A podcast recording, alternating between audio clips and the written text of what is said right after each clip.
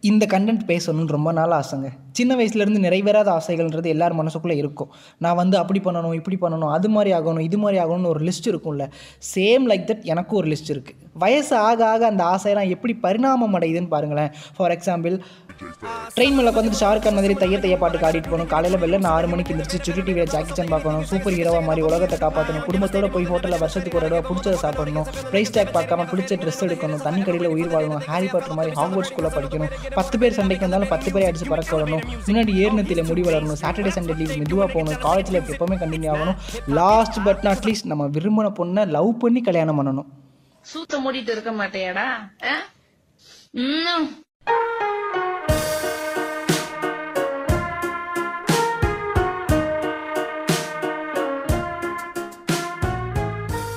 நீங்கள் இருக்கிறது sit on shit with RJ Triplex என்னதுப்பா sit on shit with me RJ Triplex எதுக்கு இந்த இதை இழுத்தேன்னா ஒரு ஒரு வாரத்துக்கு முன்னாடி லோக்கல் சேனலில் ஜே ஜே படம் போட்டாங்க. சார் என்னடா எத்தனை தடவை பார்த்தாலும் இந்த படம் சலிக்க மாட்டேங்குது. ஒவ்வொரு தடவை அந்த படம் பார்க்குறப்பையும் அந்த படம் ரிலீஸ் ஆன காலகட்டத்தில் நம்ம எப்படி இருந்தோம்? ஒரு two thousand three two thousand four அந்த டைமில் அந்த படத்தை பார்க்குறப்போ சனிக்கிழமையில் ஸ்கூல் லீவில் சன் டிவியில் பார்க்குறப்போ எவ்வளோ என்ஜாய் பண்ணி பார்த்துருப்போன்றலாம் இப்போ பார்த்தாலும் தோணும்ல. ஸோ அப்போ ஹிட் அடித்த ஃபேமஸான டிவி ஷோவோ இல்லை சீரியலோ அதெல்லாம் இப்போ பார்த்தா அந்த சைல்ட்ஹுட் அப்பப்போ வந்து போகுமா இல்லையா? ஸோ இப்படி இருக்கிற பட்சத்தில் உங்கள் கையில் ஒரு டைம் ட்ராவல் மிஷினோ ஒரு ஒரு டுவெண்ட்டி ஃபோர் படத்தில் வர மாதிரி ஒரு டைம் ட்ராவல் வாட்சோ கிடைக்குதுன்னா என்ன பண்ணுவோம்? எனக்கு வந்து நான் என்ன பண்ணுவேன்னா நான் வந்து லைஃப்பில் ஒரு தவறான முடிவு எடுத்திருப்பேன்ல அந்த இயருக்கு போய் அதை முடிஞ்ச அளவு சரி பண்ண பார்ப்பேன். இது பத்தாவது நிறைய கிரிஞ்சு வேலையெல்லாம் பார்த்துருக்கேன். அப்போ தெரியல அது கிரிஞ்சுன்னு ஐயோ! ஸோ அப்போ டக்குன்னு அந்த இயருக்கு போயிட்டு டேய் டேய் டேய் அப்படி படம்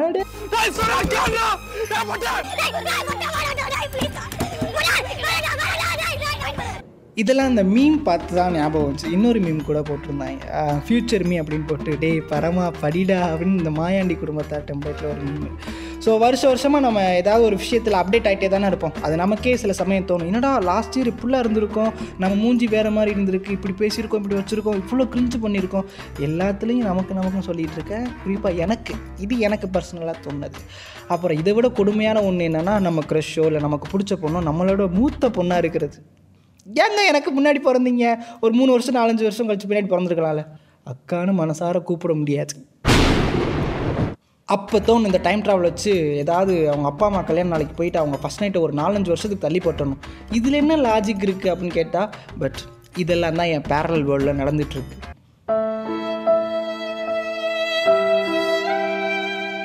அப்படியே நாலஞ்சு வருஷம் கழிச்சு அந்த பொண்ணு பிறந்தாலும் நம்மளால் ஒன்றும் கிழிக்க முடியாது. இருந்தாலும் அந்த ஞாபகம்லாம் வந்து போகுமா இல்லையா?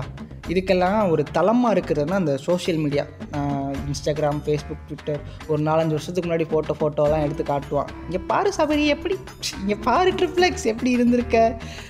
அப்படின்னு. ஸோ என்னோடய ஃபீலிங்ஸ்லாம் எவனோ ஒருத்தன் மீமா கன்வெர்ட் பண்ணி போட்டுட்ருக்கான் அதெல்லாம் பார்க்குறப்போ ச்சே என்னமா யோசிச்சு எடிட் பண்ணியிருக்கான் பாருடான்னு உள்ள தோணும். கண்ணுக்கு தெரிஞ்சவன் புதுசாக எதாவது பண்ணாலும் பாராட்ட மாட்டோம். பட் எவனே தெரில அவன் க்ரியேட் பண்ணுற மீம்லாம் நம்ம லைஃபுக்கு ரிலேட் ஆகுதுன்றப்போ அதை நல்லா ரசித்து தனியாக லூஸ் மாதிரி சிரிச்சிட்ருப்போம் இருப்போம். டே மீம் கிரியேட்டர்ஸ் நல்லா இருப்பீங்க.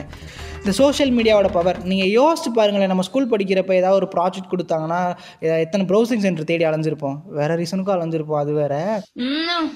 ப்ரௌசிங் சென்டர் இல்லாத காலத்தில் அதுக்கு ரிலேட்டடாக இருக்கிற எத்தனை புக்ஸை ரெஃபர் பண்ணியிருப்போம் ஒரு காலத்தில் ரொம்ப எக்ஸ்பென்சிவாக இருந்த விஷயங்கள்லாம் இன்றைக்கி சோஷியல் மீடியாவில் ஈஸியாக கிடச்சிருது. ஒன்றும் இல்லை யூடியூப்பில் போய் ஒரு தட்டு முடிஞ்சு.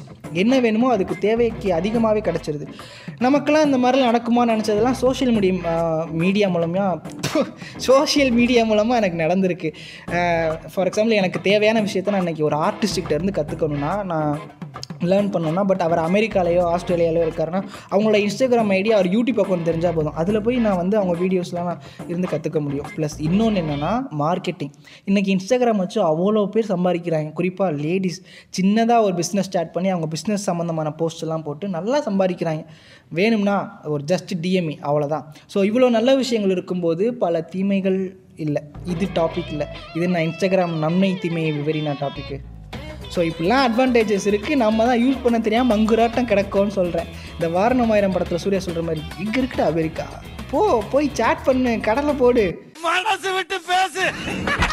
நான் என்ன நான் சொல்ல வந்த டாப்பிக்கே வேறு அப்படி அப்படியே வேறு மாதிரி போயிடுச்சு. ஸோ நீங்கள் கேட்டுட்டு இருக்கிறது sit on shit with me RJ Triplex என்னது போ sit on shit with me RJ Triplex tata.